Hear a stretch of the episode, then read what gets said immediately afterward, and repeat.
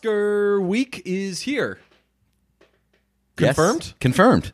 Can we can we officially say that? We've been sitting on that for a little bit now. Yes, this is uh, live breaking news, a uh, a brunch exclusive. This is- Oscars this Sunday. This is one that actually I'm going to use a film term. We've had this episode in the In the can, can. for Nice. a while. We're recording this in early November. Today is November 3rd. So, we're on the 3rd day of November. Oscar nominees not yet out. We have our projections though. We made our own projections and we searched out some like entertainment tonight lists and we've put together roughly what we think the Oscars are going to be. We have uh we have our projection model, the brunch projection model, and we're pretty pretty confident in it that it is going to. I'm not. I'm I'm rooting for all hell to break loose. I'm rooting for everything to be wrong. I'm rooting for people to see like I'll tell you what, if when once we get to the part where like we're like, hey, best picture, Ford versus Ferrari, they're gonna be like, you know, these aren't the the real nominees. Way to true. way to fuck yeah, up that one. I'm not totally confident in. Um, but these are the Oscars are this week. Do you want a little Quentin Tarantino twist? Yep. We're live. Today is it's we're in the on the fifth day of February. We're recording this. We've been.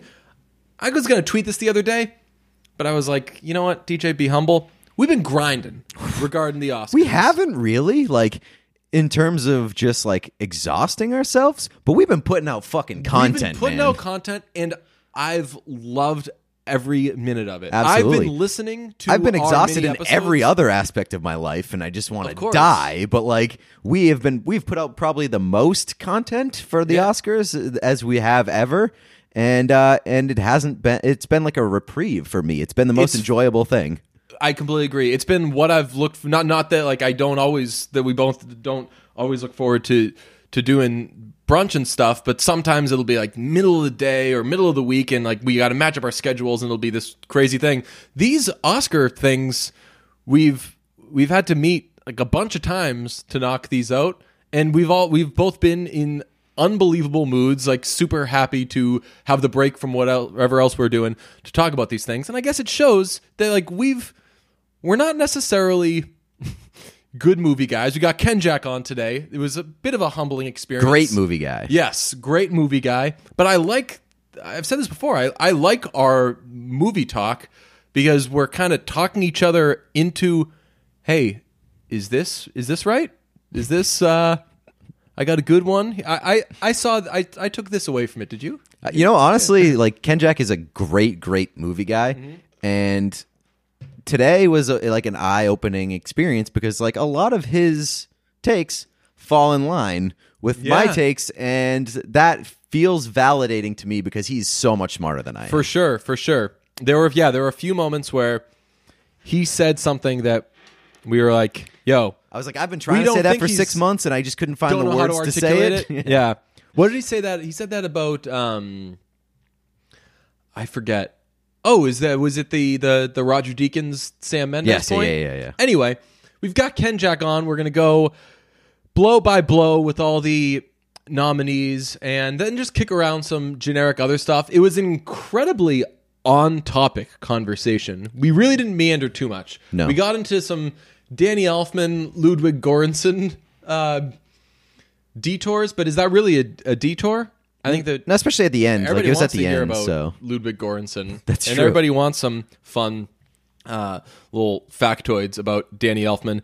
Um, so, uh, what else would we did we not hit with him? I guess just like generally previewing what the night is going to be.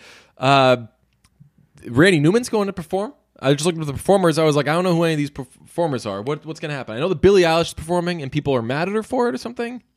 People are mad No at Billie way. Eilish this week. she's not performing at the at the Oscars, is she? Yeah. Is it because James Bond? Uh, Billie Eilish to perform at 2020 Oscars. You're just totally making that up. I'll tell you what, if I were making up a headline, that would have been a very believable one. Billie Eilish to perform. How about this? Like, see if I'm making this up. Billie Eilish will take to the Oscars 2020 stage for a special performance. Hmm, I don't know if I believe you, but I think that oh, that there is. It says uh, it was confirmed she will not be singing the title track to the upcoming James Bond Interesting. film, but she will be performing. And oh, because bad guy. Is What's she that? bombshell? Oh, Bombshell. Bombshell. Bombshell. Okay. Uh, that okay. All right, fair enough. But are you coming around on Billie Eilish yet? no, I'm starting to. I think she's borderline- fine. Like I don't dislike her. It's just like I don't I don't I don't necessarily get it. I've come around on Billie Eilish, and now I'm almost entering the territory where like I borderline ride for Billie Eilish, which that's a Didn't see that coming, but No, I that- mean, that's I a should have huge- because everything that you ever say Say on I don't brunch, like. yeah. Um, no, for, honestly, for me, maybe this makes me a snob. The Oscars, man, it's about the movies. Can you just make it about the movies? It's the movie's biggest oh, night. we forgot to hit this with uh, with Ken Jack, the big odds on whether or not something is referred to as a love letter. oh, that's true. Yeah. We have to describe this episode as uh, A love DJ letter to the Pete and Oscars. Ken Jack give their love letter, uh, pen their love letter to the Oscars. Yeah, no, like dead serious. I think that a big reason why uh, we've had so much fun doing the the reviews and stuff this year is because the movies have just been so fucking good this Right. year. I want to talk about all of them, All of and them. even the movies that I didn't think deserved to be nominated for Best Picture. got stuff to say about them. Still a fun conversation to talk about Ford versus Ferrari. Still a uh, a, a very stimulating conversation to have about the Rough around the edges, Brits. Rough. He's, they got a rough around the edges Brit. There's a rough around the edges Yank in Once Upon a Time in Hollywood. There's rough around the edges family in Parasite. There's this, this is a real rough around the edges uh, year for movies, and this is our love letter to it. So let's get to Ken Jack and break all this stuff down. We're also going to have we're also going to consolidate all of our individual movie reviews into one episode. So we'll put out a tweet or something that will have a link to this episode, which is going to hit Best Picture, Actor, Actress, Supporting, Director. We got into uh, Screenplay. We got into Score. We got into Best Original Song. So we really hit a lot of things and also dipped into for a, a, a second here and there things like costume design and cinematography and how those might influence other categories. So I, I really think that, that we hit Yeah. everything we should have with Ken Jack. Also, So- later in this week, we're going to put out like graphics and stuff with our scores Yeah. on each of the nine Best Picture categories. I don't know Yeah. if we're going to do stuff with uh, with some of the lesser categories, but those will for sure be out there, and Yeah. and uh, we'll have some stuff this weekend too, like during the Oscars. Yeah, something that we hit in here, we hit um, are all what is it like all all, all non-nominated or like all underrated teams. So like five things that weren't nominated for anything that we loved. We also kicked around, which I thought was an interesting conversation. Who had the best year? That's something that kind of came up organically in the conversation. That I think that might be worth a graphic, is when you think of people like Pugh, like ScarJo, like Laura Dern. There was this was a big year for Like doing multiple dominance stuff. Yeah. for dominance, right? Being nominated in multiple things. So we're gonna have all that stuff. It's not. What was the one we did a few years ago? Uh, every time Shape of Water won, we put out something that said so. and Who? Which actor was it that we said won uh, an Oscar? You know what I'm saying? no. Oh, uh, Michael uh, Stuhlbarg. Oh, Because he was in uh, Shape of Water and he was in Call Me By Your Name, Yeah. right? So every time one of those things won, we were like, Michael Stuhlbarg does it again. it's won six Oscars. and Stuhlbarg is cleaning up, folks.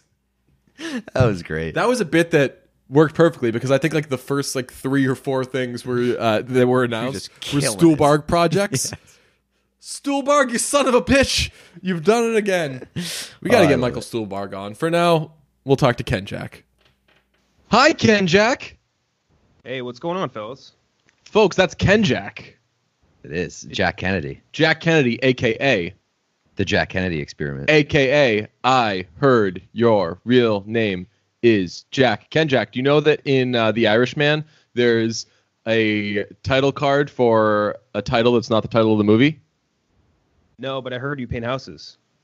Oh, That's that's just that's what we call a callback right there. that's just like your classic LCP type of like this guy's seen a movie, you know? It's pretty good. Uh, before we jump into the Oscars and everything, want to quickly kind of take your temperature for the the brunch listeners who might not also be LCP listeners. Just going to throw off out a uh, few movies that have meant a lot to brunch and see where you stand on it. Um, Midsommar. Midsommar. Uh, I think we're going to talk a little bit about Midsommar uh, later on in this podcast right here because I, No I matter think we're going to what. talk a, a little bit about snubs, right? Yes. So that should give you a barometer on how I feel about it. I feel very highly about it. Cool. Cold Pursuit. Cold Pursuit, I think, goes underrated from 2019 among some of the better action movies. Hell yeah. Interesting. Ready or not. Ready or not, that one I really liked it conceptually. I think that the the like the actual idea of it was really cool, but maybe the execution was a little flawed. Did like that lead actress quite a bit. I always forget her name. yeah. How did you feel about uh, Hobbs and Shaw? That was one that we differed on.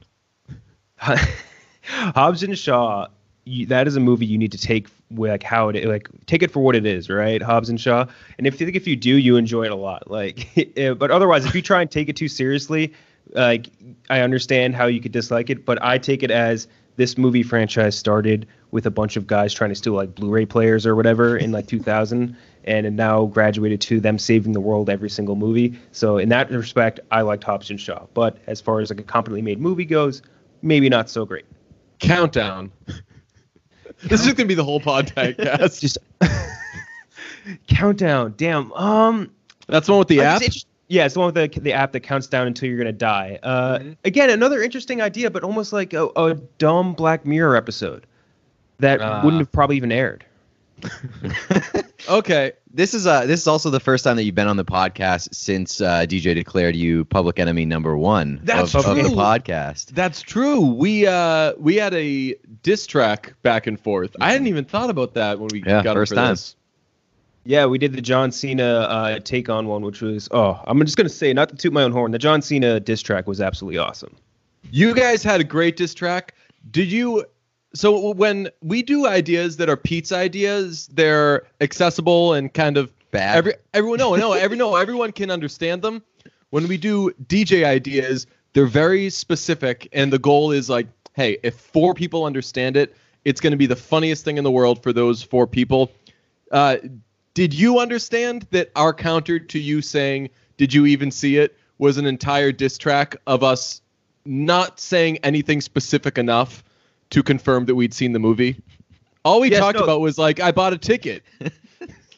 No, yes, absolutely. And see, that's like exactly what my my whole personal brand is about is extremely eclectic references that like two people understand and think are funny, and everyone else is like, you're an asshole. So like I very much appreciated it. I recorded my uh, parts for that at work because we you, yours came out like during the day and we wanted to have something the next morning, but I was at work, so I was like in a conference room in like the corner covering my mic as I was yelling like fucking LCP. Good I think times. that's. be- I think that was between when we were the number one unaffiliated podcast ever and working at Barstool. So I was very unemployed and able to record in the middle of the day. So it was that was much easier for me than you. I understand. That was amazing. So who had verses on that? That was was that just you and was Jeff not on that?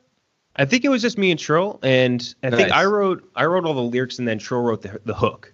Yeah, Trill had the hook. Yeah. That's the one that uh, it even had full frontal dong. yeah. Yes, full frontal dong. Yes. Yeah. Elswood, uh, blockers good. is good and brunch is wrong. That was that was Yeah, heat. that's a bar. That That's a bar. this is good.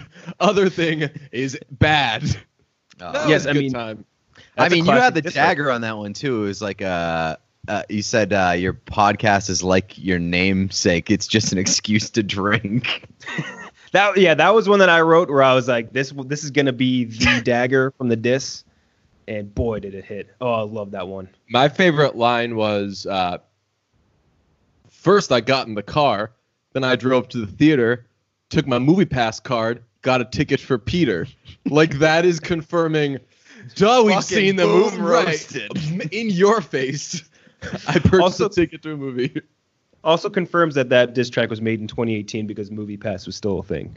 It's true. Oh yeah, we we had to we definitely had to date the diss track by putting Movie Pass in it. We knew we were so into Movie Pass. Once Movie Pass folded, I don't even know if it folded. It had to have. But once we moved away from Movie Pass, we lost like half of our content. Mhm. For like 2 years our co- content was just all Thunder and then it was Movie Pass. And actually in the the diss track samples Thunder, so that was also a good little overlap. But yeah, man, we got to get we got to get more fights more often. It brings I, I I think the fans end up winning. They get all this good music. Yes, exactly. That's they're the number one winners because they get to see all like the diss track beefs. But now we're basically like we're like Meek and Drake right now. We're like everyone's like, oh, they'll never get along. Now look at us. We're all friends. Yeah. It's true. The, our, Yeah. our very real beef that was very very serious is now gone. I remember, yeah, when my mom called me the next day, like her voice was all shaking, and she was like, "Are you okay? Are you safe?" And I was like, "I'm handling it. Okay, we're handling it. Uh, we're gonna be f- Pete. I don't know if Pete's gonna be okay, but It was a, it was a rough ride for me, but we got through it. we we all got through it. Uh, we're gonna go beat by beat uh, on the the big nominees. Like, I guess we'll hit on cinematography because I think there's an important tie-in to best director with uh, cinematography. But generally, we'll do like best picture, uh, actor, actress, actor, as the woman who pissed off Quentin Tarantino said when asking about Margot Robbie. We're gonna do best actor, best actress, et cetera, et cetera. But we want to start with our all underrated teams, which is just five things that weren't nominated for anything. So, Completely Like- shut out. right, completely shut out. Last year, I feel like last year's list would have been had more interesting ones. Like last year, I would have put um, Blake Lively for a simple favor, Simple Favor, in there. yeah. She got no love for anything. I thought she was great, but uh, uh, Ken Jack, if you if you got yours, you want to rattle off five things that got no love that either deserved it or hold a special place in your heart. Sure. So I have a really huge list on this. I think just as far as movies the, this year that probably should have gotten some sort of love in some, even if it's technical categories, whatever. Um, but I think my five through one, number five would be Un- Uncut Gems. I think at least like something screenwriting for original screenplay because that's something that the Safdie brothers worked on for 10 years. And I really do think that it was like wonderfully put together. It's like an hour and a half long anxiety attack that it's, it's a very difficult sort of feeling to get across through film, a film medium. And I think they did that wonderfully. Um, my number four would probably be Black Man, Last Black Man in San Francisco, which got zilch, which is absurd. Wild, wild. Absolutely absurd. Amazing performances across the board. Great story and just wonderfully told. Uh, number three, Dolemite is my name. I mean, Eddie Murphy, man. I, I feel like I haven't seen him since like Meet Dave. In like, like really, that's maybe no Tower Heist. I think it was the last movie I saw with Eddie Murphy, and he's so fucking good in this. And this is like, Dolemite tells a story that like I don't think a lot of people would know otherwise, right? Like Right. exploitation stuff kind of gets forgotten about throughout cinema, like cinema history, and it's really important. And like Rudy Ray Moore is like a really important uh, kind of guy in uh, cinema uh, cinema's history. My number two, we talked about a second ago, Midsummer, Midsommar. I Yeah. do, I dude, I don't understand how it didn't get score, it didn't get cinematography, it didn't get like editing. It, it should have had something, something, man. that was absurd to me. And then uh, my number one is the farewell. The farewell getting shut out is, is just, so stupid to me. So I didn't stupid. even think about the I- farewell not getting anything. We just kicked around on like, how yeah. did Awkwafina not get nominated? But holy smokes, you're right. I didn't even consider that the farewell didn't get any noms. Pete, what you got? Uh, so I got number one for me is uh, Peanut Butter Falcon. Uh, that's like one of my favorite movies of the year, and and I, I I knew that it probably wasn't going to get anything, but it's something that I hold near and dear to my heart. So that's on my list. Uh, Uncut Gems for all the reasons that Ken Jack laid out. Uh, Midsommar, agreed. Uh, I also have The Farewell, uh, Last Black Man in San Francisco. So the list is pretty similar, but I will also add uh, Booksmart onto that list. I, I think that Booksmart really, I don't know what the hell it would actually be nominated for here, but I, I and I don't want to call it underrated because it got a ton of love this year. That movie is awesome. Best And so- soundtrack. it should have got. It had a dope ass soundtrack. it's true. They don't do a best soundtrack though, right? They just do best original score. Yeah, no Yeah. soundtrack. That should get some love. We should make that separate award. Right. That'd be dope. Like imagine Rostam Once and like time, Wes from we'd Ra Ra love that. Riot going up on stage at the Oscars, being like, "Yo, closing in on this EGOT, motherfuckers." That would rule. exactly. uh, the uh, uh, Booksmart had the uh, best pervert bit. Maybe that should be a new category at the Oscars. What was that? The the pervert bit What where they uh, they get into the guy's car that they think is their Uber driver, Ah, yes. and then they end up seeing his poster at the uh, police station at the end of the movie. I'll tell you what, this was uh, this was controversial. I just wasn't as big on Booksmart and Good Boys as everybody else. It, it was. I'm glad that the same movie is being made in different ways, but it still felt like the same movie to me. I think that there fair, were parts of Booksmart that were like way funnier than parts of Superbad, but having seen all those movies a bajillion times, I, I wasn't I wasn't as blown away maybe uh, as some other people were. but they were they were solid movies. My uh, my number one, Uncut Gems. Number two, you want to really talk about a movie that no one made a peep about after. I feel like its first few days, everyone was like, "Holy shit, this is great," and there was silence. Is Queen and Slim, which Oh, I yeah. love. Queen and Slim was like definitely one of my top ten movies of the year, possibly top five. Should have been for either cinematography, directing. Everyone was was furious uh, that that uh, Greta. that it was all me- men who were nominated for best director. And Melina Matsoukas, I think, should have the biggest gripe there, more so than Greta Gerwig. Yep, number absolutely. three, yeah, n- number three, Midsommar. Number four, Cold Pursuit. Had to do it to him. Rewatch it this morning. Legitimately forgot Laura Dern is in it. I laughed out loud Yep. when they showed her in the. She's like the the very beginning of the movie. Holy smokes, Laura Dern in that classic. And number five, another one that really no love at all. Luce. You guys see Luce? Yeah, yeah, yeah, yeah. Yeah. hmm Really, really good. That was the story. It was like um the guy. He's like a really like athletic, like awesome student. Uh, I think he was adopted right by a white white family. He's like African American, and um, he has like a bunch of issues with one of his teachers who she believe like I think he believes is like kind of like unfairly picking on him and other black students, right? And Yeah. oh, it's really, really good. And you know who the the, the teacher is that he hates so Uh, much that he can't get along with? It's Olivia Spencer. Laura Dern. That's the dude, that's a great Octavia Spencer. Oh wow. Yep. Okay. If it were Laura Dern and Laura Dern was the teacher who was being an asshole to him because he was black, it'd be a much different movie than Yes. the one that that uh, ended up coming out. That was that was really really really good movie though. It's it's a uh, it's a makes you think movie. It ends with without you necessarily feeling you have all the answers and this was a big year for for make you think movies. So shout out Luce. I that we all had some some pretty solid choices there. Um, let's go into Best Picture now, which I know what you're thinking. Wouldn't you save that for the end? Not really. We want to set the tone on which movies we liked and which ones we didn't. Uh, nominees are Parasite, Once Upon a Time in Hollywood, Little Women, 1917, Marriage Story, Jojo Rabbit, Ford versus Ferrari, Joker, and The Irish Man. I would say that that some snubs for that are probably Uncut Gems, maybe Knives Out, uh, and whatever else you want to throw on that list. This is a category that it seems like there's everyone has the same sort of top four, and then five through nine is great movies, but but whatever. I, I wanna I wanna I would like to go through and get if uh, if you have it in front of you, what is it, nine total? I would like to get the the order.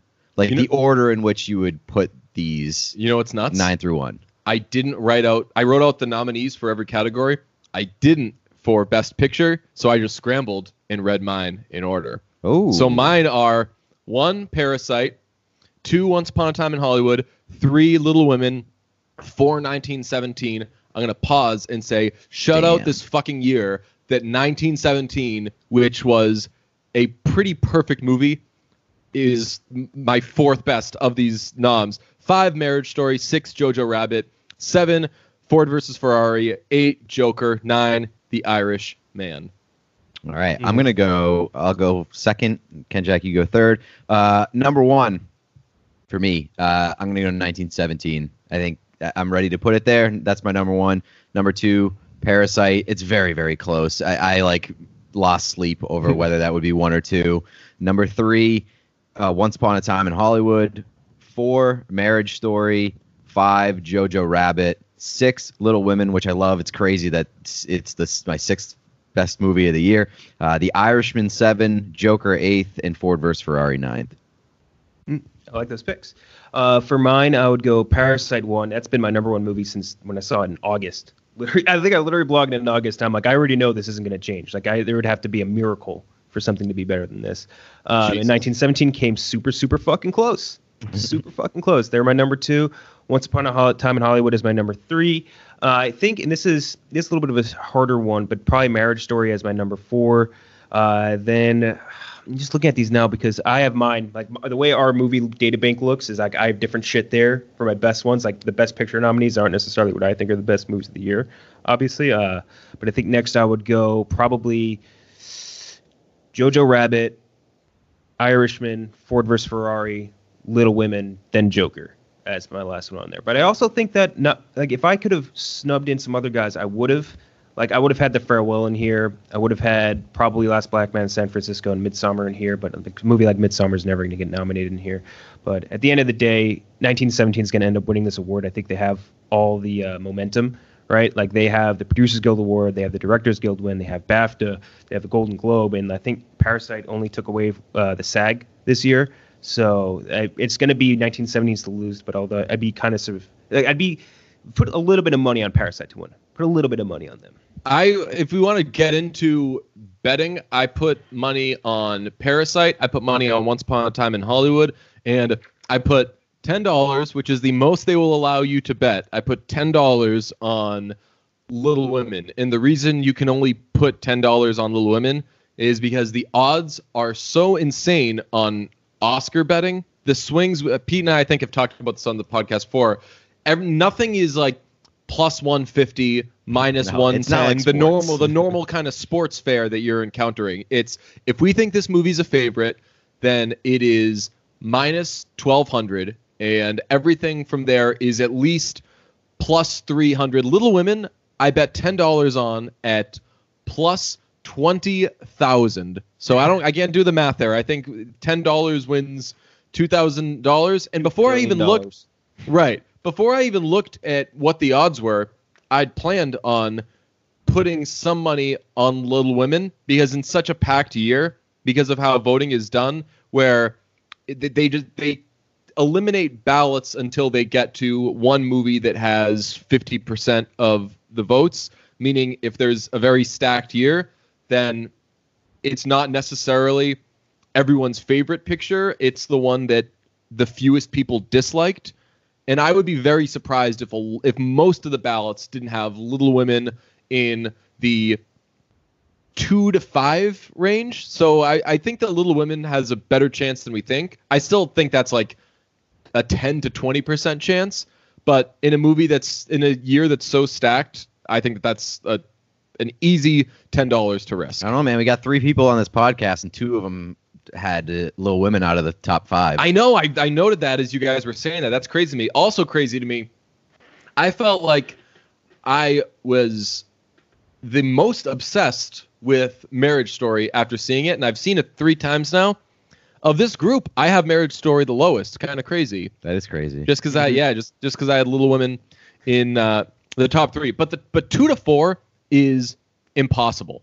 I've reshuffled my two to four a million times. Like I knew the Marriage Story was five, Jojo Rabbit six, and then Ford vs Ferrari, Joker, and The Irishman. Irishman uh, didn't feel the I didn't think that they deserved to be nominated this year, so I don't really care about those three. But those other ones were locked in. But between Once Upon a Time in Hollywood, Little Women in 1917, I feel like you can put those in absolutely any order, and even you can put any of those as your number one. Like if, if any of you guys had said Little Women number one, I wouldn't have batted an eye. Or if you had said um, Once Upon a Time in Hollywood number one, I wouldn't have batted an eye, which shows that this year was absolutely insane. so who do you think wins?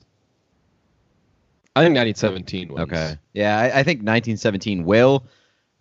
I, and I still go back and forth on this. Like, but 1917, 1917 and Parasite for me are so fucking close that I think like 1917 will win. And I don't, I, and like if you're gonna say should win, I think it's the number one movie of the year. But I also think that Parasite was a much harder movie to make. Uh, by far. And so like I would not be at all mad if Parasite won. So, and I think that maybe it should. I don't know. Like, oh, I legitimately won't be. I won't be mad as long as the Irishman, Joker, and Ford versus Ferrari don't win.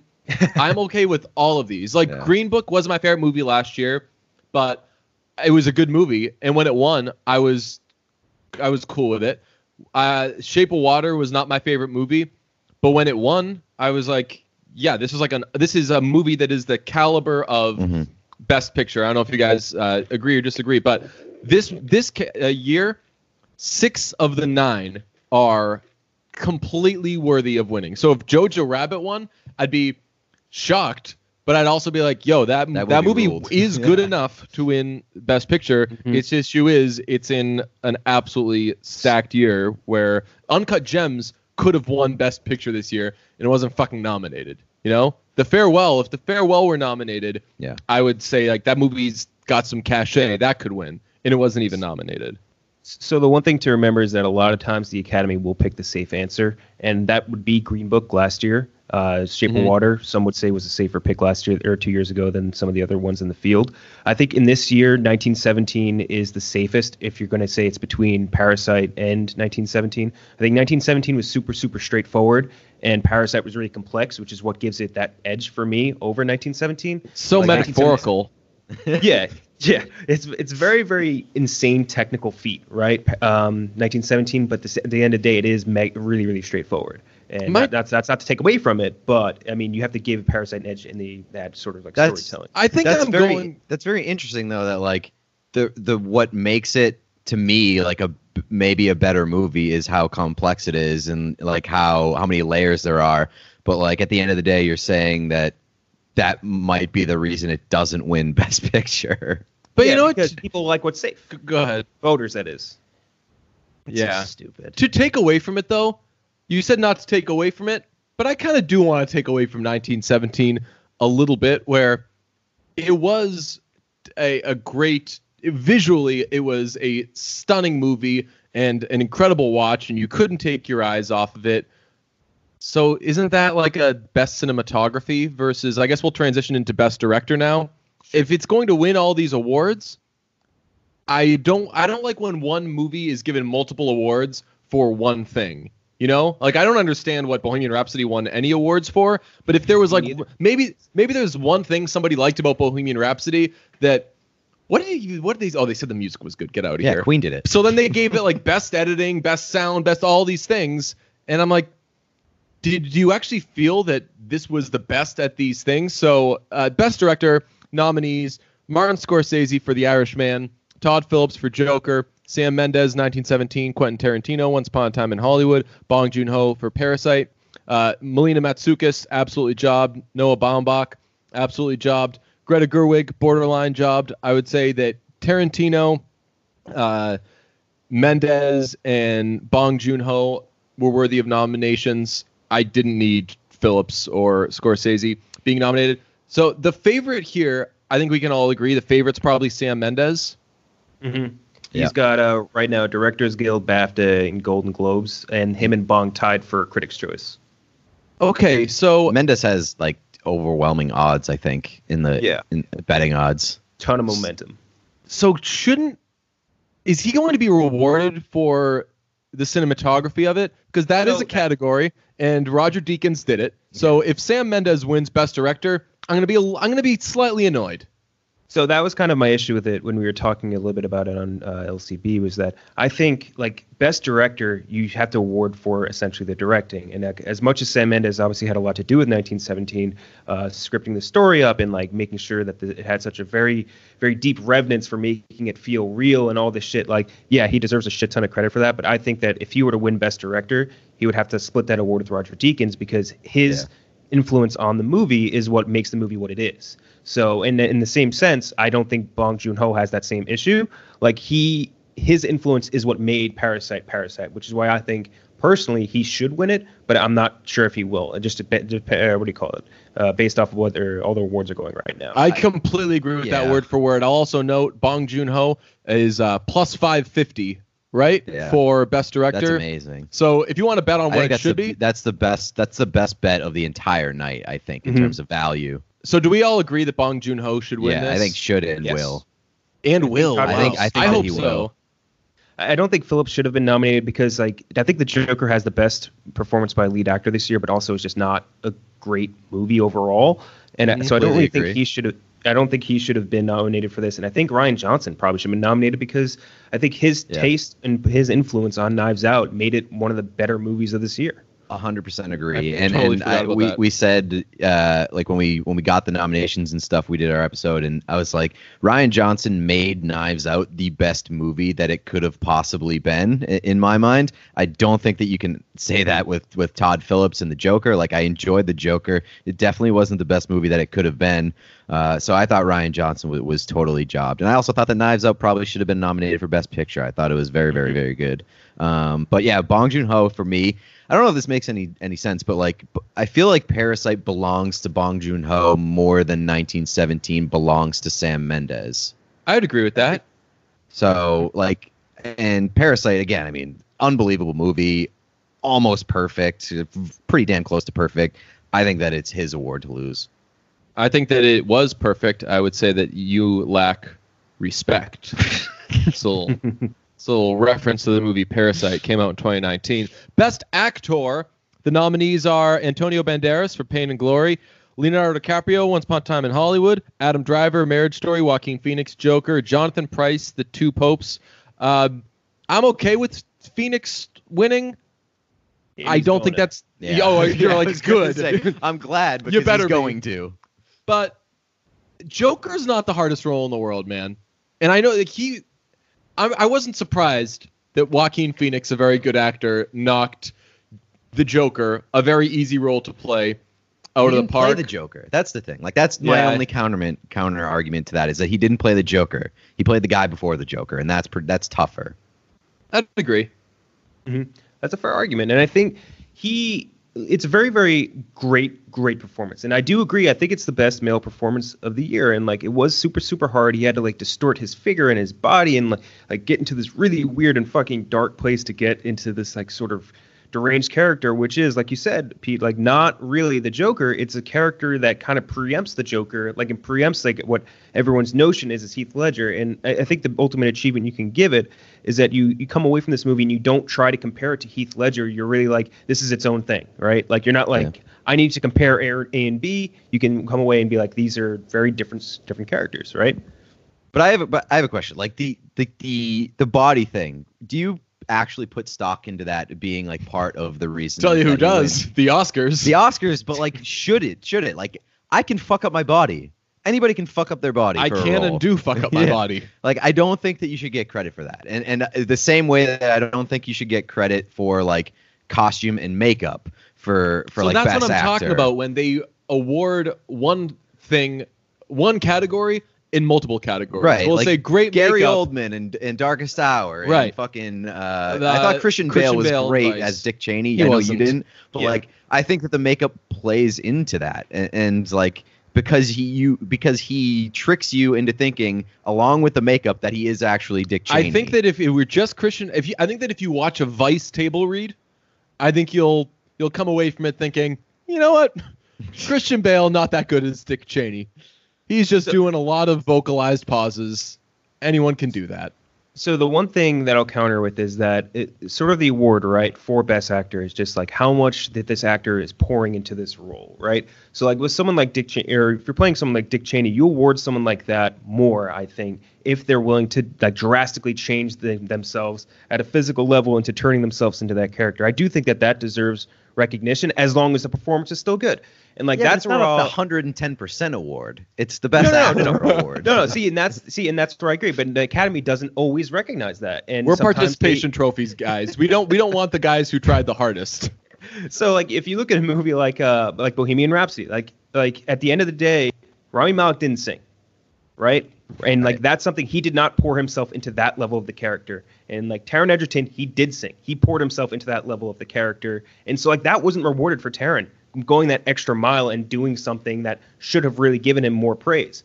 So the Academy doesn't always look at that the way they should, but I think that if you're doing something like really, really fucking up your body in that sense, it is hard, and I think harder than like we really realize to like get yourself, especially as like an A-list actor, into this like weird, disgusting, depraved looking like state, like like almost like you're like an anorexic looking dude. That's that's tough. I don't think Yeah, it's that hard for I- Joaquin Phoenix, honestly. Right. I mean, because he's He's because been he's fucking up his life that's just for fun. yeah. that's because he's a psycho man, and that that goes into him being like as good as an actor as he is. You know. I'm not a fan of whataboutism and doing the well. If you're going to do this, then therefore you've got to do that. But it is a great point you raise on Taron Egerton, where Rami Malek was oh, was given so much praise and Yeah. given so much stuff for. Just we can all agree he didn't do a very good didn't do a very good job. Didn't really do much. Didn't become Freddie Mercury, et cetera, et cetera. He only had one of the Freddies down. There were like four different It was an Freddies, and impression. you just did one the whole time. Right, exactly.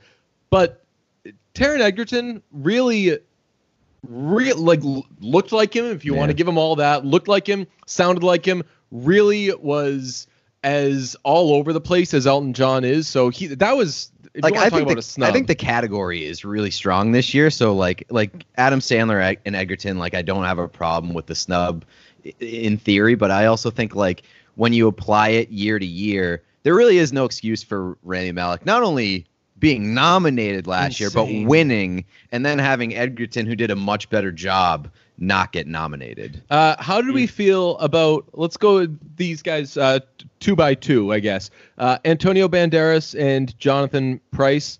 Antonio Banderas, I thought, was excellent in Pain and Glory, and the more I thought about it, so he plays a uh, he plays a guy who's got a lot of demons, a lot of problems, bit of a recluse, using drugs, et cetera, et cetera. And he's just very like mild mannered, but in a very troubling way. But there are points in the movie where he's really got to emote and he's really got to do something big and ugly. And I thought I, I didn't know that Antonio Banderas was that good an actor. So I don't think that he should win, but he's honestly he's probably number two for me this year. And then Jonathan Pryce, I I I, I wasn't crazy about the two popes.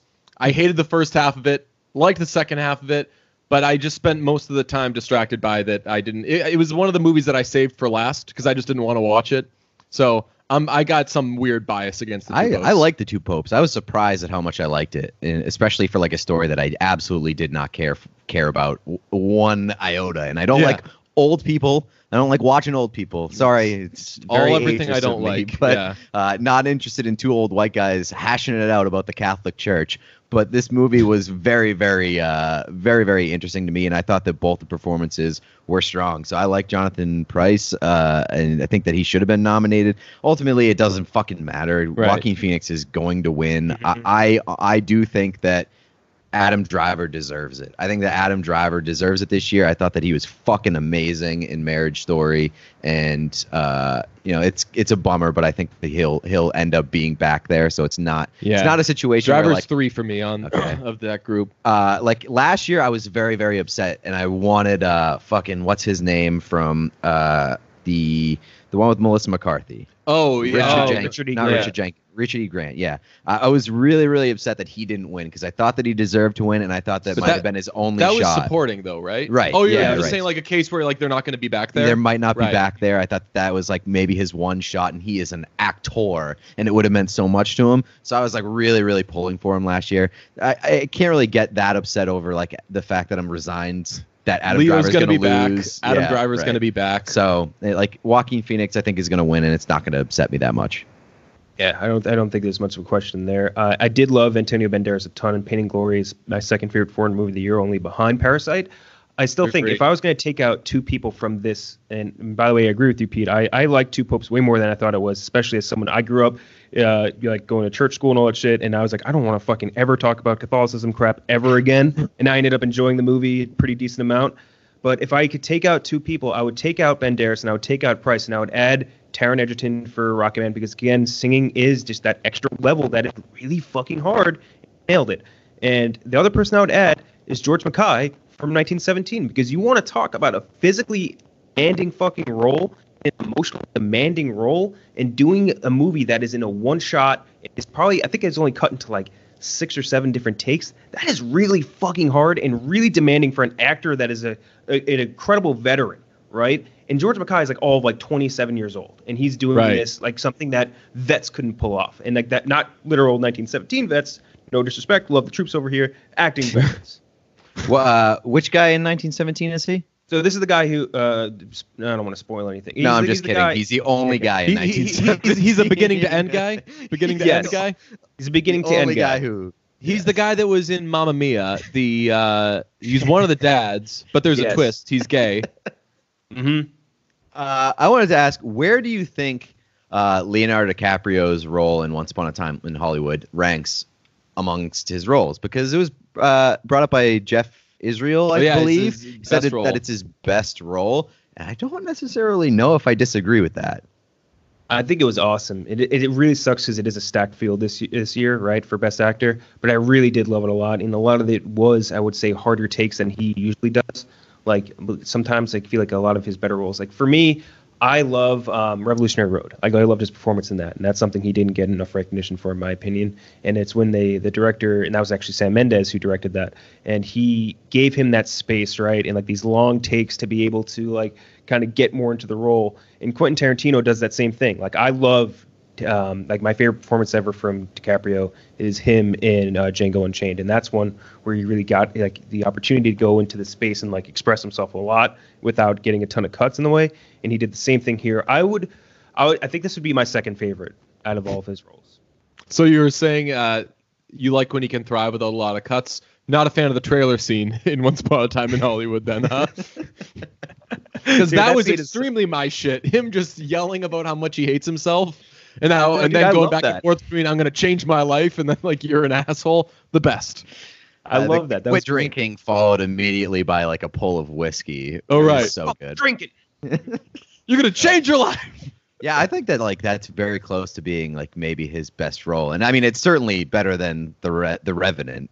Uh, Yeah. and so like it's funny that like his eighth best performance is the one that actually got him the Oscar, but it was the lifetime achievement award at that point. Okay, best actress nominees: Cynthia Erivo as Harriet Tubman in Harriet, Scarlett Johansson in Marriage Story, Saoirse Ronan in Little Women, Charlize Theron in Bombshell, Renee Zellweger in Judy. We know what's going to win, I think, right? Are we all in agreement? It's probably going to be Renee Zellweger. Yep, every single award, man. All and the I'm- steam in the world. I'm all the steam. You don't want that steam. Uh, totally on board with it. Judy's a movie that I didn't think I was going to love that much, but it was. I texted Pete after this and then realized like it's not that big of a compliment. I was like, Judy is the best musical biopic of the last two years. Then I was like, I hated Bohemian Rhapsody. uh, Rocketman, I thought was good to very good, but not great. Judy, I think was very good. So I mean, it's funny that you point out that like lot, like musical biopics are becoming all the fucking They are rage. hot as shit. You want you They're want to talk about steam, bro? Extremely hot in the streets, and like none of them have been amazing so far. Yeah. So uh, I I gotta be honest, I haven't seen Judy yet. I'm fucking so dreading watching this movie. I've been I've been telling I you, know like, you're gonna know. like it. There's no way you're not gonna like it. I know, but like I don't care about fucking Judy Garland. I can't stand Renee Zellweger. But it's Judy Garland at the end of her life when she's been taking drugs her whole life. That's some that's I'm some sure it's delicious in- shit. I'm sure it's interesting, but I fucking hate Renee Zellweger. Uh, uh, I'm gonna see what the audience score is on this probably movie because you're gonna fucking high. I, I believe that. I believe you. I believe it's a good movie. and you're gonna like it. but I don't want to watch it. It's just one of those me. movies that I don't want to watch. Some of these ends up like the two popes thing, where like you really go into a dreading having to watch Yeah, it, but you have to watch 100%. it for the sake of reviewing it, and then you end up liking it. That was kind of like Judy for me.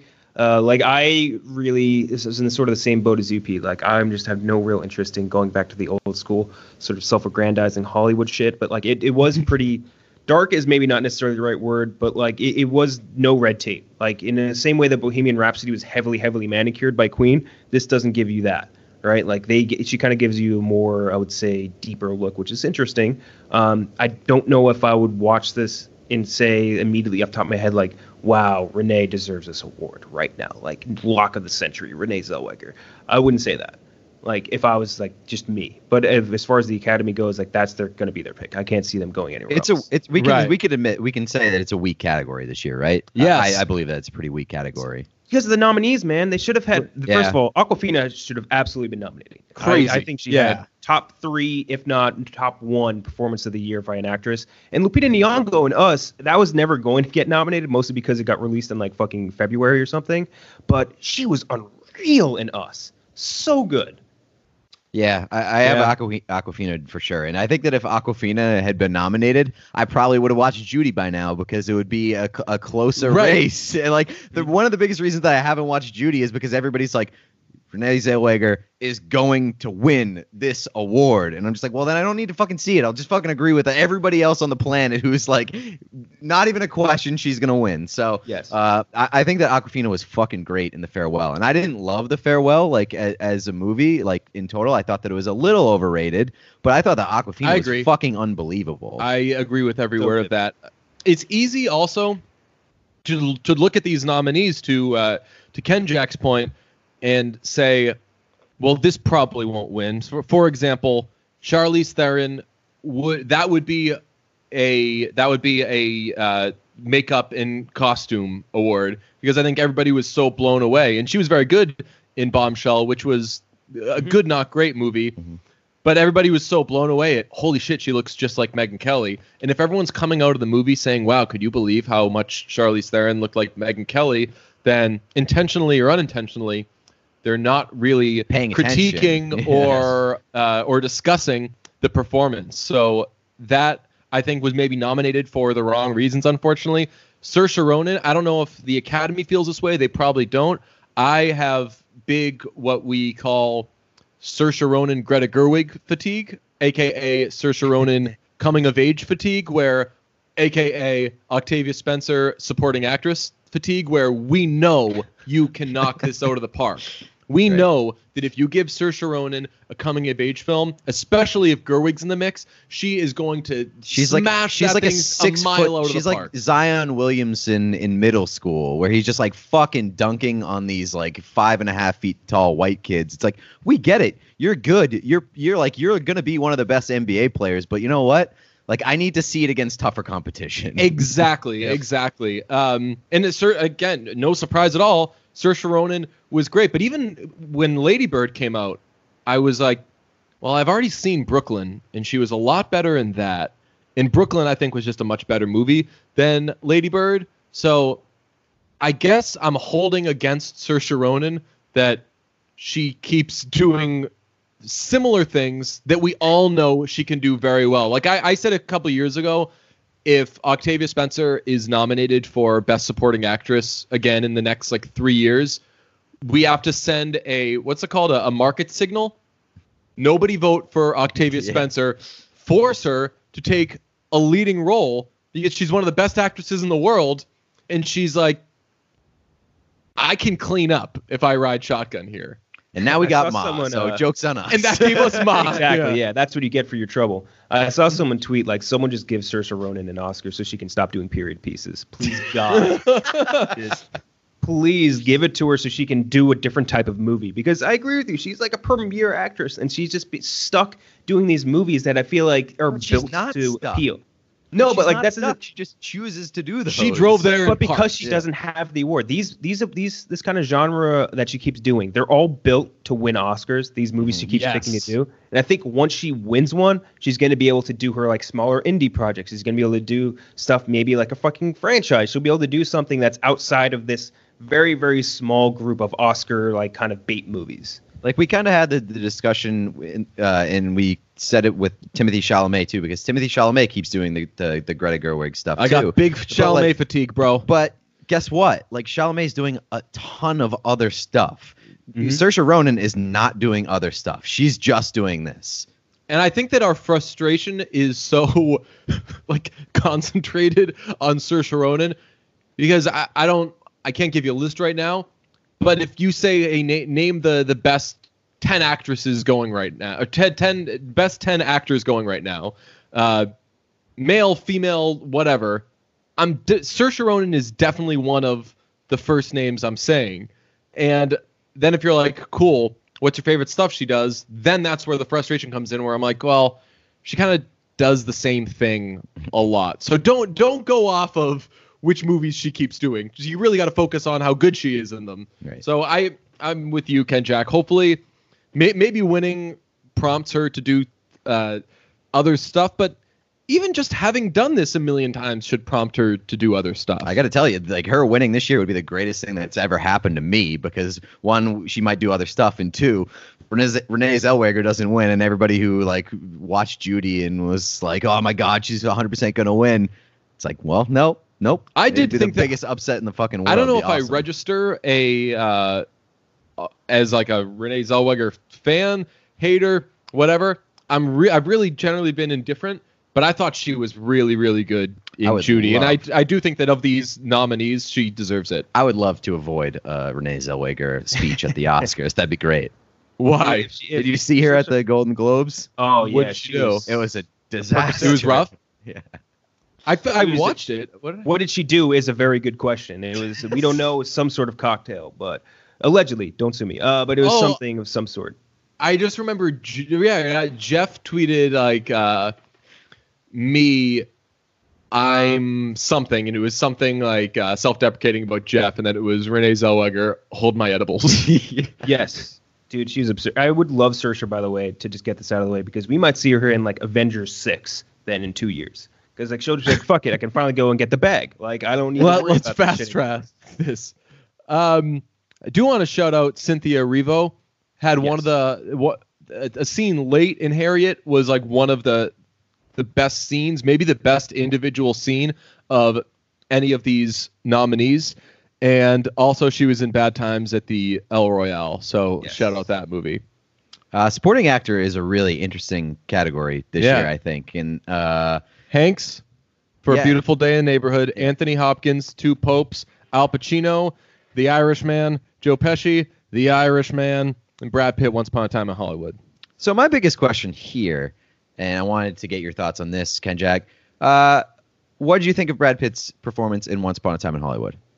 He's so the favorite. I liked it. I liked it. He is yeah, very very clear favorite. He has uh, Screen Actors Guild Award, BAFTA, Globes, Critics' Choice. He has everything. Like he's pr- like I would put like a ninety percent chance on him winning it. But as far as his performance goes, a lot of people really really hyped it up. I don't think it was a huge leap for him to try and act like that. I don't. I That's feel what like for me. I, That's what I said. Yeah. That's what I said. I was watching this and I was like, I feel like this is a toned down Aldo Raine. Like it's just like let's have Brad Pitt be like a sort of badass dude that just doesn't talk much but looks cool. And like, there's nothing wrong with that. It it lent to the the movie perfectly. Like it, it made the movie a lot better. But when I was watching it, I'm like, I'm not blown away with what Pitt is doing as an actor. As his character lends to the movie, that's great. But like, that, to me, it wasn't a crazy acting leap. Yeah, I, I completely agree. And that was like my entire thing. Like everybody came away from this movie being like, Brad Pitt was so fucking great. And like I don't necessarily disagree with it. I thought that he was awesome. I loved the performance. I loved his character. But if we're talking about like in terms of difficulty, not that hard because the role was basically written for Brad Pitt or Yes. like Matthew McConaughey. Like it Yes, was they were- just right. basically written for his type of character and for him to thrive in. And he did. Good for him. But like it didn't blow me away.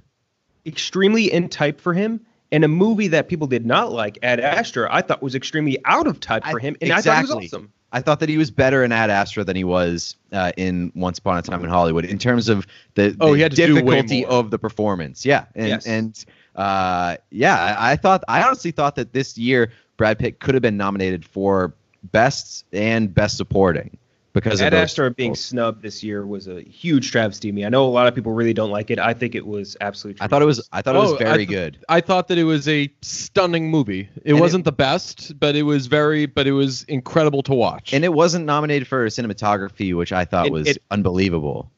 that might so be the biggest snub of all. That Yeah. might seriously be the biggest snub of all. Insane. Uh, had at least cinematography or, or visual editing. I think the only other actor I think should have probably been on here. I would say Willem Dafoe probably deserved to be on this list, and then Yes, also Song yes. King and Song Kang-ho from Parasite. Both of them I think probably should have been on there, but they didn't get in. Like Joe Pesci, I think deserved to be on. Al Pacino for me, I don't think was crazy out of type in Irishman either. Like he was very Al Pacino-y. And like I was like, okay, that's just Al Pacino. Like it was, I wasn't like, oh shit, that's Jimmy Hoffa. Holy fuck, he's so different. But meanwhile, Joe Pesci was doing something super out of type, and he was awesome. I thought in Irishman. right. Super, super measured, just different from what you're getting from Joe Pesci. I thought Tom Hanks's character was annoying. Yeah. I didn't. I wasn't like thrilled. What's with that guy's deal? I Just love sitting just being an- fucking Mister Rogers slander. oh, the, Being a the, the pleasant asshole. Hey, that's a veteran right there. 260 confirmed kills in Vietnam. Don't you? Don't you forget it. Are you serious? no, that's Wait, the, wait. that's the That rumor like an someone spread. meme. Yeah. Well, once you said Vietnam, I was like, no. But then when you said that's a veteran, There's a there's a meme about how, how he has like all these tattoos on his body, one for each person he killed in Vietnam, and like Mr. somebody Rogers? photoshopped someone photoshopped him with no longer dots on his body. It's like that's why he has the sweater on to hide all the dots from the people he killed. Oh, I Thanks, thought so. I I thought you were doing like a hey, did you know that like Adam Driver was in the Marines? Like, yeah. yeah. So I don't know. It was believable that that Mr. Rogers But like could the have meme been. is that Mr. Rogers is like one of like the most prolific military snipers Yeah. in- Yes. in history. I was once you got into the 260 confirmed Confirmed kills. kills. Did they do confirmed kills Yeah. back then? Uh, I don't know back then. no. Probably not. I don't know if they did back then. Uh, I I I didn't dislike A Beautiful Day in the Neighborhood. I do have some Mr. Rogers nostalgia fatigue, but I have some Mr. Rogers playing a real person fatigue. Like if we're talking about Saoirse Ronan doing period pieces, got to talk about Tom Hanks just completely. I'm gonna be this guy fatigue because that's literally all he's done for like the past decade. Let me never do an original character ever again. I think that's what he thought after he was in Cloud Atlas. He's like, I'm not doing that again. That's fair. that is Sully time, Again, y'all. That is that is totally fair. Again, yeah, you do something like Cloud Atlas and it bombs to fucking hell. You're like, yeah, I'm just gonna do period pieces and get nominated for Oscars every year You know, it was a and great have a son that says Bomba Clot. no. You know, it was a great performance from him. I think it got nominated, and I'm not. I'm not kidding. This movie got mocked for a lot of reasons, but uh, Captain Phillips, he was I awesome. love Captain Why? Phillips. Why would Yeah. that that got mocked? I mean, the end scene. because Ca- because the end scene is like one of like the most powerful like Yeah, when he's performances that I've out. ever seen. Yeah, Yeah. where he has like the PTSD basically, Yeah, right. And he's being like checked up on. I mean, that scene was fucking powerful. yeah, he was incredible. Uh, IRL Captain Phillips uh, was an asshole, so people were upset. Um, dissimilar Well, IRL reasons Tom for, Hanks is an asshole too. No, he's not. No, Don't he's you dare. No. Look at the kid When it he raised, man. Yeah. When when cancel culture really first started popping, that story that went around gave me a heart attack. You, did you see that? It was like Yeah. Tom It was Hanks- like three more actresses come forward uh, saying Tom. Tom. Hanks is the nicest person in the world. that's so, that shit gave is me so a funny. freaking- Uh, Heart attack. so if we agree that Brad Pitt is going to win for best supporting actor, or like a ninety percent chance going to win for supporting actor, who is the dark horse? If if I had to put money on a dark horse right here, I mean, I don't really think so. Like, see, I liked Hopkins a lot, and this is a role that the Academy would love. That's again Yeah. a really safe pick. Um, if I had to pick another one, I think they would, in a, in some sort of sense, might give it to Joe Pesci. Just like not necessarily lifetime achievement award, but to give the Irishman something, you know, because I don't really think it's going to come away with a lot this year. I Ugh. think it How do you feel about the I, I I didn't like the Irishman at all. It frustrated me. You could make a an entire movie with the pre and post Hoffa parts of the movie. That equals almost 90 minutes, which is insane to me. I thought there was so much fat on that movie. It was a long movie that felt a million times longer than it actually was.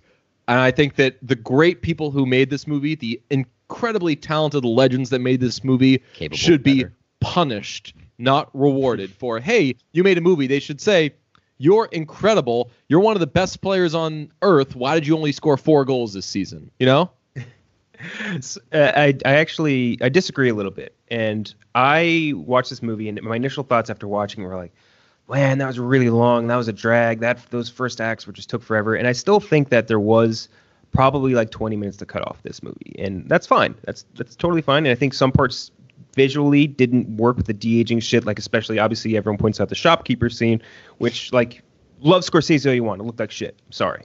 But I do think that this was, as far as Scorsese goes, a very different mobster movie. Like everyone's like, oh, he's just doing Goodfellas, he's doing Casino again. I think it was very different and very, very, I would say, poignant, especially at the end. Like the third act, I think is probably the- the- what I said. Oh my God, the third act. It was it it's it's a mobster movie with like more humanity to it and like more humanization and I thought that that was what I liked about what it. was this movie about? Was this a Jimmy Hoffa movie, or was it a old person is dying movie? Because I'll tell you, if I want an old person is dying movie, I'll watch the Two Popes. I didn't really pay attention to the Two Popes. Is that what?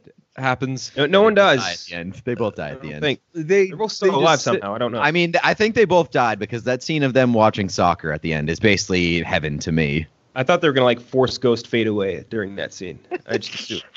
But they, No, uh, If I wanted an old person dies, I would watch Chris Cooper in um, A Beautiful Day in the Neighborhood. Hmm. so I, I do think that the, the the third act was probably one of Scorsese's best because that is the, the sort of the one element in a lot of mobster movies you don't get. It's just like you know how, the lifestyle obviously looks all glamorous, blah blah blah, but like the, how, that effect and how it how it like kind of hits you later in life, especially because it damages so many of your relationships. That doesn't necessarily get touched on a lot. And I think that that was really cool of Scorsese to get on. And I think De Niro really fucking killed it at the end of it. And um, I mean, so did Pesci. I mean, Pesci totally out of type and just fucking murdered that movie. You know what's a cool trend this year? A lot of movies very, very deep on just like the, I want to say the power of friendship because that sounds corny, but a lot about friendships, bromances.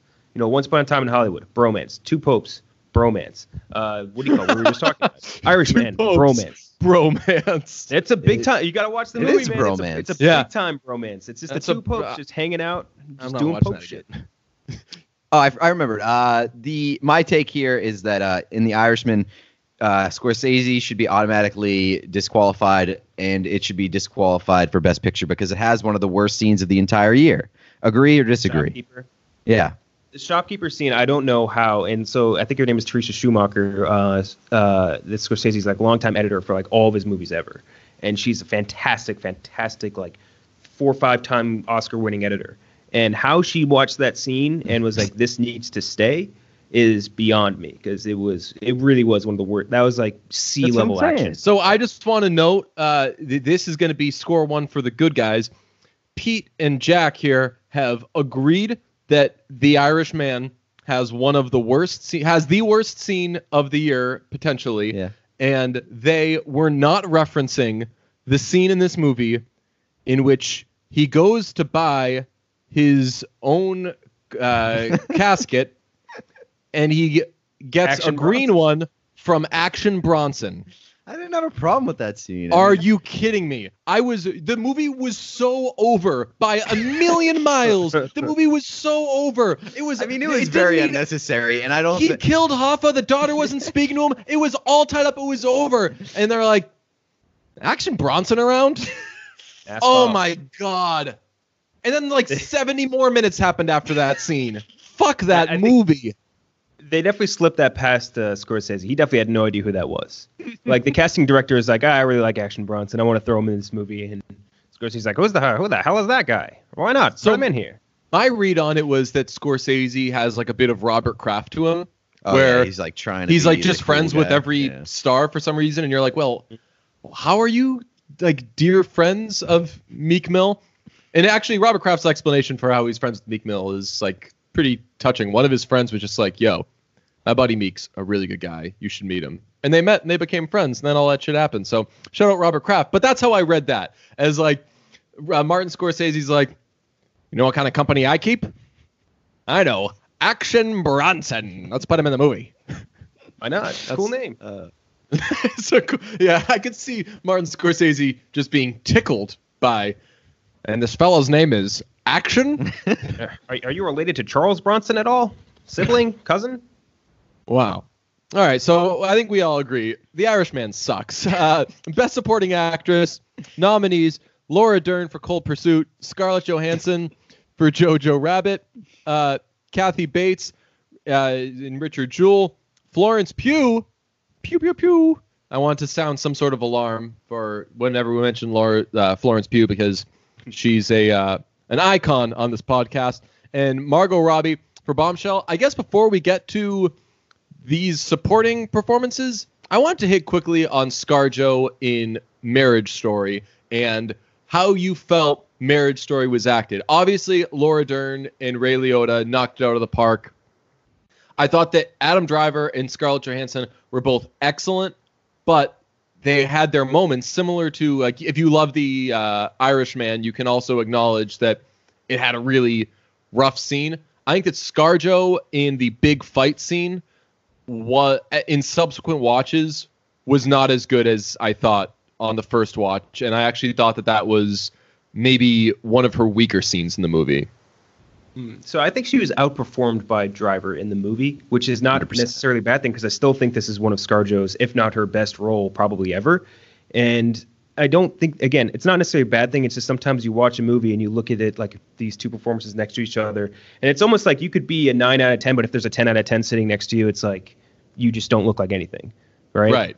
Like- she she was like the the Duff to Adam Driver more or less in this scene, and that's that's that sucks because I still think that it was a fucking awesome performance for her, and this was like a banner year for her. I think in general, Yeah. because she really flipped the script. I think at least for me of like her ability as an actress because I think she was fucking killer in Jojo Rabbit, and like I, Yes. I really would love to see her in more roles like that now, like more. Uh, like fun comedy, dramedy sort of shit. Like I would love to see more of that and less action roles. And I think she was fucking great in this.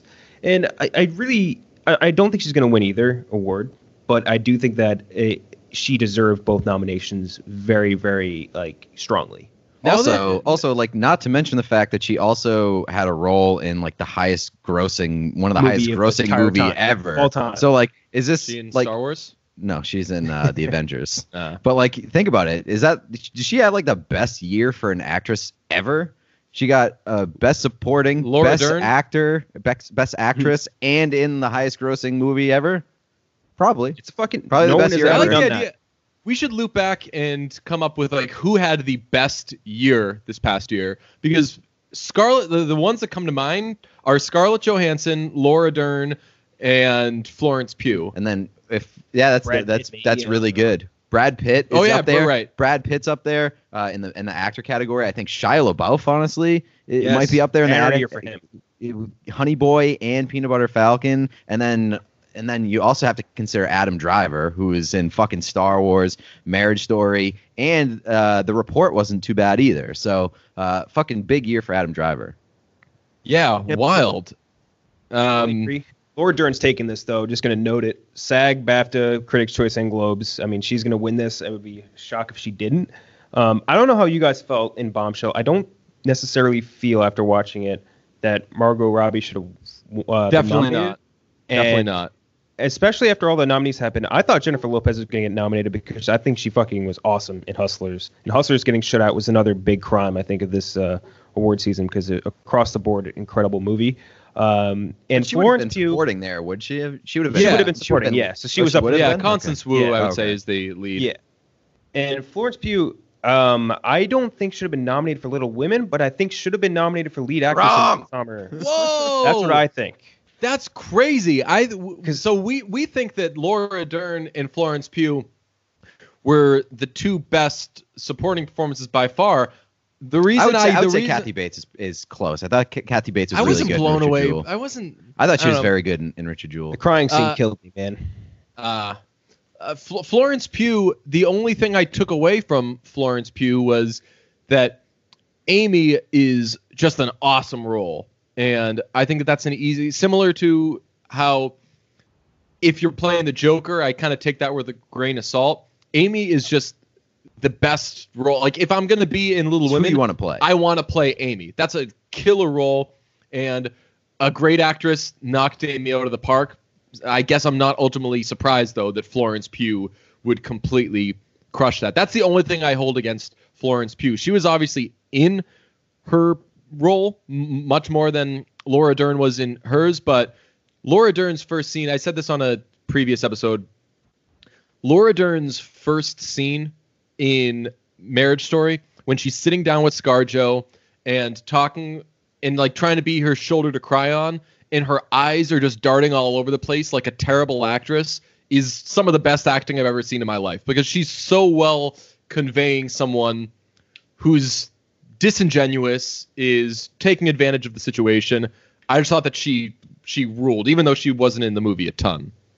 So th- this is where I'll disagree, and this is is just is not on Dern at all. I totally agree with you there. But with Florence Pugh, and this goes with most turn of the century roles, those for me never feel as if they are incredibly hard unless they do something super special. Because especially for someone who's a classically trained actress like Florence Pugh, that's sort of the thing you grow up with in the theater scene is doing these sort of turn the century like roles. Like that's something you're very very used to and something you're, you most of your career is like kind of built on until you get into like big screen acting. And so for me, her role in in Midsommar is something that's a role you I don't think I've ever seen acted ever, and sh- that's so that's something she trailblazed and made her own. And I found that that is way more powerful and speaks way more volumes as a lead actress than her doing a role that has been performed no less than I want to say 12 times now in on the big screen. Yeah, I don't think that to me is as impressive. And th- that's the only that's the only place I'll disagree with you there. And the only other person I'd want on this list, Zhao Shuzhen from The Farewell, Nai Nai. That grandma, Oh So yeah. so sweet, such a good actress, and so good at just playing the, the innocent old grandma that just like wants their kid to or the grandkid to be the best they can. Oh, what a sweetheart. What about um? What about what's her name? Uh, Julia Butters. You know who Julia Butters is? Julia Butters. She's the little kid in Once Upon a Time in Hollywood. Yes. The one that has Too her short shit a scene. together. Yeah. That is a great scene though. And then her little her She little wouldn't wanna tag be- at the end. The that is some of the best acting I've seen in my entire she life. She would not want to be nominated for best supporting actress because Dude. she would want to be a- nominated for best supporting actor. I mean, right. Doesn't she say She hates the word actress. Wow. A lot of use of actor in the uh, Once Upon a Time in Hollywood universe, huh? Yeah, yeah. Between the interviewer asking Quentin Tarantino. That's what I thought you were getting at earlier. I don't know. Well, why do they still why do they still call it uh, actress and act and actor or yeah, why do they still call it actress and supporting actress then? If if it's A lot of people have a problem with oh it. that that's that's set in the late 1990s. Yes, so you got to remember this is back in the the, the day. It's true. They, Uh, uh, that was all like a, one- a long take, no? That whole scene where he's Yes. going back and forth with her. That is, again, long takes to me will always be more impressive for any actor or actress. But if you're doing that as a fucking child, that is unreal, unreal Well, the, level. the- the- their meeting scene isn't a long take, is it? It's the the. Is it? They they have an initial conversation when he's reading the book, and I want to say Right. that take goes on for like two minutes. And again, that think is so. incredibly hard. Yeah, that was that scene was great too. Yeah, that's that. That's where I I was saying it on our um, we do these little mini episodes for each movie that's nominated. I was saying her performance there is way more important than just hey, you're going to be the cute little kid because she really needs to convey that she's got her act way more together than he does, which it's easy anybody can just sit there and chew gum and they clearly have their act together more than Rick Dalton does in that moment. But she is just so sharp and so like put together Like, and th- clearly has a good head on her shoulders. More professional than Rick Dalton, who's considered to be one of the best in his profession. Right. She says before she says that uh, she she hasn't eaten yet or something like that because she like she finds that when she d- She eats want anything this to slow before, her down. Right. She's incredible in in that. Uh, so that that I guess takes us through all of the the big major categories. Um, so how do you feel? So then We let's could do screenplay. Like I, I think screenplay is an interesting one, just based off of like, it, it's. It, I think it, that is uh, a closer category than than some of the other other categories. Let me For sure. I, th- I think the odds right now are very heavily in Tarantino's favor. Um, but I think that there's also room for an upset there. Do you know that Tarantino wrote that? Yeah, man, you need to know who he writes. like basically everything. It's crazy. I, I saw it. I saw it in his speech. He's like, as long as that guy's like not doing anything illegal, I kind of, I, I, I kind of like his. What a weirdo vibe. Oh yeah, hundred Yes. percent. that he goes up but, there like, and is he's like, anybody you gonna be usually thank the people like- that that helped make it happen, but this is just a writing award. I This is wrote it. just me, me. I wrote it. No one else. So the uh, the for me to come up here and thank other people, I reject that hypothesis. Yeah, and I just also Yep, love yep, the I fact that he, that he, he acts like he bathes in cocaine before every award show, which is I, I mean I love it. Uh, original screenplay for me is interesting. Uh, I think the only one that I can really kind of throw out of there is 1917. Yes. Like I, I don't really know if that punches with the other ones. but, Although like, someone called you an asshole, Pete, because you said that uh, No it was women. a great movie, and then somebody said um, they were like, "Of course you like the movie with no women," and it was written by a woman. co-written by a woman. uh, yeah, I mean, I, I think the pa- Parasite can very much win this one. I, I know Once Upon a Time in Hollywood's a favorite, but like Marriage Story, I could easily see winning too. I would want Parasite or Knives Out. It sounds crazy, but Really? yeah, I don't know. I just I want want Knives Knives Out Out to win to take it. Me too. That's it. I really just want Knives Out to get something because, like, you want to talk about a really fucking down year for comedies. Like, this is it. And, like, that was one of the funniest movies of the year, Knives Out. And just one of the most intriguing, too. Like, you're captivated by everything that is happening in that film. Um, you guys are gonna think I'm a I'm a bit of a joker as I hit this category quickly. Best original score nominees are Joker, Little Women, Marriage Story, 1917, and you're gonna have to help me pronounce this, Pete. Uh, the Rise of I don't know what that word is. I don't know what that word is. Um, the yes, whatever that is. Um, I think that I strongly think that Marriage Story should win, but I thought Parasite should have been nominated. And Yes. honestly, as I rewatched Cold Pursuit this morning, I forgot that's got an absolute heater of a score. yes, that's- sure does. Like I, I, I can get that music stuck in my head, which is, I think, a telling thing for a score. But Randy Newman, I really hope wins. I don't know what the odds are. I don't know who's favored. I believe Joker won at the Yes. Golden Globes. Okay, Joker's so, so probably going to win this, too. Yeah. Joker's got the steam. I'll tell you what, I'm not crazy about that. Yeah. I, I think it the Joker again. I don't love the actual movie of the Joker. Like I think it was. It, there's a lot to love about it, but I don't think it was like a, it's not a top 15 movie of the year for me. But good way to put it. I I also think that it the score is what made a lot of scenes that might not have been as good much better, like the bathroom dancing scene, all that shit, like that. A lot of the, sc- the score had a huge amount to do with this movie being way better than it might have been without it. Like or with But- like if you put fucking Danny Elfman on that track, that movie would get like bomb, bomb horrifically. Wait, real? Wait, you're saying that Danny Elfman would have taken away from that? just a little bit, yeah. Just a, a Danny Oh, that's- Elfman. You're talking to the wrong guy. Yeah, no, no. I, I, I no, I'm a Danny didn't know if, Elfman like- guy. Okay, cool. Let me be very clear. Dan, I'm a big Danny Elfman guy, but there are certain places he belongs and certain places he doesn't. He does not belong anywhere near a Joker It's a movie. Very good way of putting it. Also, Danny Elfman scored the Fifty Shades movies. Nothing will ever make me laugh harder. They're like mm-hmm. these terrible movies. I remember. Oh, we were we were. I rewatched one because we were doing a podcast about how bad it was. Did you know that? Yo, I've traveled to see Danny Elfman. He- what's he do? What's he doing? When I went, I it was uh, Barclays was showing Nightmare Before Christmas, and Danny Elfman and Catherine O'Hara and uh, the, the the the cast of Nightmare Before Christmas was there with an orchestra, and they just did the movie, and it was the coolest shit in the world. Uh, Paul Reubens was not there. I think he was in trouble at that time, Mm. but Yep. it was amazing. So what's he gonna do? Is he gonna do like Oingo Boingo stuff, or is he going to do uh, movie stuff? I have no idea. He's in this in the flyer. He's sandwiched between Twenty One Savage and DaBaby. Like I don't know what he's supposed to be doing between those sets. I'm not even joking. I'll send you guys the fucking flyer. It is unbelievable to look at. But like I would go and see a, like a movie composer for sure. Like Hans Zimmer does these tours and shit all the time. Yes. I would go to those in a Hans Zimmer has done Coachella, I believe. Yes. Who's the and, guy like, who- I would see Hans. Who's the guy who did uh the uh, Sicario? He he died, but like that guy was fucking unbelievable. Oh, really? yeah.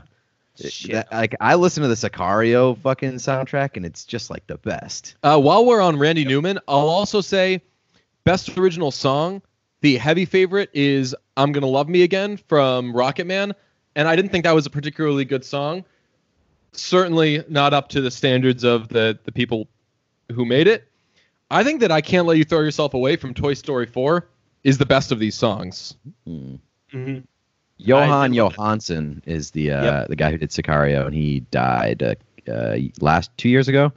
if they did a if they did a music if they did like a score fest and it's just like randy newman the dude from radiohead uh ludwig Göransson, and like Oh, all King. john williams oh you're a ludwig Göransson Thomas. guy? Newt- Oh, I'm a big Ludwig Göransson guy. We've been we were talking about him with the Mandalorian for like the last like six months. Just like this guy, you want to talk about legitimately an up and even up? know that he did that Yeah, he did. Yep, I he told did. you. Wow. Mando, Creed, Black Panther, like all these fucking great scores. He's gonna be the guy. I think. Can I interest you? Can, can I interest you in a song called "Forever" by Haim? That's pretty good. And a song Yeah, called absolutely. "Redbone" by, or an album called "Awaken My Love" by Childish Gambino. That guy rules. So uh, what else do we got? Anything? Any uh, any final? Oscar no, mainly I want to get to the bottom of what Danny Elfman is doing. There was a great. If you guys want to, if you guys want to, if you want a good, um, I reject your hypotheses moment. One time in an interview, Dan, Danny Elfman was doing something, and there was an audience, and they took questions from the audience, and someone just asked like a harmless throwaway question. They were like, "Hey, Danny, I'm a big fan of everything you've done. I'm just wondering, uh, do you think you'll ever remaster any of like the old Oingo Boingo stuff?" And Danny Elfman, very uh, Quentin Tarantino, is like, "Why do you feel they need to be remastered?" And it was so awkward. He was like, "Do you even know?" He was basically like, "Yo, you don't even know what mastering means. You're just using that that term. You're just trying to sound cool." I mixed it and mastered it the way it should have sounded, and that's how it sounds. All right, Ooh, go fuck it. yourself. Uh, here, Love here's uh, here's interesting way we started. We started uh, with the biggest snubs, uh, best movies not included in the Oscars. Let's end it with what do you think the worst movie nominated for an Oscar this year is? Among Because there are best- some there are some good candidates. That's a great question. I mean, among among Best Picture, those three, I would say Ford versus Not necessarily Ferrari, The just- Irishman, and uh, and Joker. But only one of those movies I feel is bad. Like Ford versus Ferrari, awesome, fine popcorn awesome, movie. right? Exactly, exactly. But it did, but not certainly not this year. It doesn't deserve anything. But like, big if like you're that. talking about best movie just straight up nominated for an Oscar, you, I think you got to throw like The Lion King into that category. Uh, Frozen Two. Lion King was bad. It Lion was King was Lion King was shot for shot. bad perfect remake, makes no outside outside of like the just like the technical achievement of it. yeah. Like it is just like the laziest, Oh, you know most what? uncreative movie. Can I revise my all underrated team? And I don't know who I'm going to take off, but I want to put Aladdin on there because Aladdin, Aladdin was big time good. disrespected this year. Big time disrespected. Do you mean at the Oscars or in life? I would say by fans in general. Like I know it made a billion dollars or whatever, but like people acting as if it's just another live action remake. Like I think that this It is is the the, this is the Yeah. exception that proves the rule, or if you whatever you want to call it that, because it really it. it- This is my like bar, right? Look, we've been talking about a ton of uh, recent, like Lilo and Stitch is getting a live action remake, for example, and that got announced yesterday. My bar is always like if you have a vision like Guy Ritchie had with Aladdin, and you uh, as a director, or at least going to give this cash cow a guise of like I like artistic integrity, right? Like so my dumb brain isn't like, wow, I'm just watching this hollow Disney cash grab to make a billion dollars. Then do it. Absolutely do it. As long as it's something like Aladdin and not something like Lion King. Yeah, a- a hundred percent. And I love Aladdin because you you give Will Smith that role, and like Will Smith easily could have been like, "Fuck this, I'm gonna get the bag and just really mail this in." He was fucking awesome as the genie. I love that. Which- great. Which there there was like a little bit of pressure for him to be awesome as the genie, especially with Robin Williams having died. Uh, but like he easily could have mailed that in and just cast a check, and he did not. Like Word. Gemini Man. Yeah. I mean, that's what Will Smith has been doing for quite some time. Yes. So uh, props to Will Smith because uh, Aladdin might be like the best movie that he's done in like the last 10, No, 5, 10, somewhere around the years. dude, we did a dive on his uh, Rotten Tomatoes scores on LCB, and boy, are they bad over like the last decade. They are like none of them are above like a sixty. It's You're- bad. You're a you're a big Star Wars guy. Mhm. Where do you put Star Wars uh, Rise of Skywalker amongst like the worst movies to be nominated for an Oscar? Hi. it's it's so it's for score, right? So Right. like score, sure, score was fine. That's that's totally fair. Um, I I think was the one person that walked away from the theater experience. I didn't even have a honeymoon effect for this movie. Like I walked away and I was like, oh, oh, what a fucking. It, it was almost like watching a car like swerving. And just like this movie was the overcompensating swerve to get back on track right before it was veering off a cliff and explodes. Except they tried to overcompensate in like 10, 10 minutes, 10, Yes. 15 minutes, and Yes. just course correct. Course correct, and again, just straight off Yeah. a cliff. You, man, unbelievable. that was upsetting. Yo, I'm looking at this Coachella lineup right now, And Danny Elfman, Danny Elfman getting second row. That's crazy. That's Getting second row. He's I mean He's geographically right on the below poster. Travis Scott. I was gonna say geographically on the poster, he's right below Travis Scott. Crazy. I would go to that though, and I think that I'll tell you what. If we we should throw this uh, score festival because people and we could like spell it cool. You could spell it like S K O with two dots over it and then an R, and people would for sure go to it because a it's a festival and people just go to festivals. And if you say it's about film scores, they'd be like, "Yo, that'll make me sophisticated as fuck." Mhm. Do you Let's play? go. Do you play the scenes uh, on the backdrop of the stage? I while like they're that. Doing the yeah, score? no sound. No I like sound that. from them, only from the from the uh, the actual orchestra. Exactly. Uh, shout out Vampire Weekend on their Thanks. uh, Grammy nominated Father the Bride album. They both sample Hans Zimmer and have a song produced by Ludwig Göransson. So yeah. is Vampire Weekend having a moment? I guess is the real question. It's just hilarious looking at this again because Danny Elfman is above. He's in big font. He's in like size 14 font. Below him in like size 8 font is Roddy Ricch, who has the number one Billboard top hit in the fucking country. That's wild. That's absurd. All right. Well, yeah. The Irishman sucked, but this was a lovely conversation. Ken, you know, it's it's funny, Ken Jack. You're uh, you're one of my favorite people on the web, but I've told this before. I'm sure I'm not the only one. I for sure have you muted on Instagram because the TikTok stuff freaks me out. It's I just can't do it. I understand that it scratches an itch for a lot of people, but it really freaks me out. But then when we talk to you, you're this very this is going to sound super insulting but like you're this very way smarter than us on movies way more eloquent than either of us Extremely cultured. you're really li- right you're really living it doesn't two make any lives sense. here It You're doesn't make any lives. sense. Somebody who's as cultured you should not like dive into the shit that is on TikTok, but yet you choose to do that to yourself. but you know what people use social media to say all right i'm this shitty p- i suck in real life but on social media i'm to be polished as fuck ken jack i would say is the opposite where he's like this polished dude uh chargers fan does all the right things and he's like all right now that i'm on social media i'm going to be a way worse representation Yes. for any type of human Look, most some people uh, do ketamine. Some people look at uh, weird TikToks. I do both. So like, there's a different sort of like uh, vibe for each person. I just like looking at these freaky rednecks on uh, TikTok. I'm a big fan. that man that's a that's like an all-time line in brunch history good shit ken jack are we going to do a uh i've talked to to jeff about this if you guys have already done this without us i'm not offended uh are, are we going to do another worst movies podcast I think we're gonna have to sometime soon. We definitely need another crossover. Uh, we're actually gonna be doing, and this is gonna be fun. Uh, we're doing a really, really big Oscars show coming up soon. Um, it's gonna be a live stream, and we're going to be. It's gonna be us. It's gonna be fights. It's gonna be Marty Mush, who's in If you're if you're a brunch guy and don't know Marty Mush, he's a phenomenally insane human being.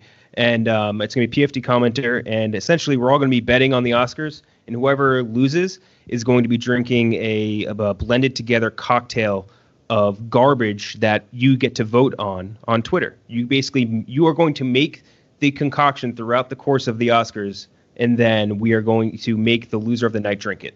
And it is God, a I- lot of gross options. i fucking hate that i like all the people you just named i hate that i like the betting i like the betting aspect and everything why you got to make it gross It's gonna be so fucking gross. Like it. And there's some of the things like I put together the entire list of this of the options, and a lot of them like like I'll give you like a little hint. Orange juice and toothpaste is a combination of one of them, oh, and someone's going to throw up. If no one throws up, I consider it a failure. I mean, I know Fights what's gonna happen. It's going to be almost right. It's going to be fights, day. and he's going Yes. to throw up. He's like your puke guy. he, Fights He's is going to throw up puke even if he even if he wins. He's going to throw up. He's going to throw up He's going to watch somebody the else person. throw up. Yes. for sure. He's gonna watch one of us one of us drinking it, and he's going to absolutely puke. A hu- Is there a bet that you can place? Uh, are there odds for does fights Yeah. throw up one way or another? Because yes should be minus 5000 I know you guys are Yes. in with Penn Gaming now, so there's you should be able to bet on who throws up during this uh, this event. I'm gonna see if we can get some action on that. What are you betting on? What are you going to bet on? We've we've thrown out some of the the things that we think are good bets. I mean, all of my bets. So I've I've bet uh, Bong Joon Ho. Uh, That's I did best. I did put some money on Florence Pugh, but I'm I legitimately put like two dollars on it. But she just had uh, some some crazy odds. Little Women, Once Upon a Time in Hollywood, Parasite, all things, all non-favorites, but just because they had wild odds, I took like a combined thirty to fifty dollars and just spread them out amongst those things. But what do you think are the particularly good bets? Um, I don't want to put my foot in my mouth here, so this is what I'll say. Um, Jeff has a really, really good gambling blog, I believe, coming out soon for the Oscars, where he has it all laid out, not necessarily based on who like he would be betting on or all that, but what the best odds are, like what you're going to get the best possibility of a payback on and all that. And he's way smarter with gambling than I am, so I would say look out for that blog because you'll get your best bang for your buck there. And as far as the odds are here for this um, for our live stream situation, we're going to be it's essentially like a draft. Like we're going to have different chances at the first pick. So like um, like for example, Oh, I like that. best picture, I might have first pick, so I might I'd probably pick 1917. But then the next, like, let's say it's best director, I might have fifth pick. So Oh, like, so you don't so no, you can't repeat.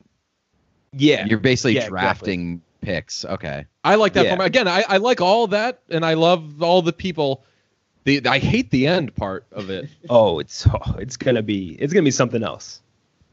Well, we'll keep an eye out for that. You just do wild shit over there. Uh, very glad that you came on and did this Yeah, with us. you. It was we fucked around a little bit. We talked some Elfman.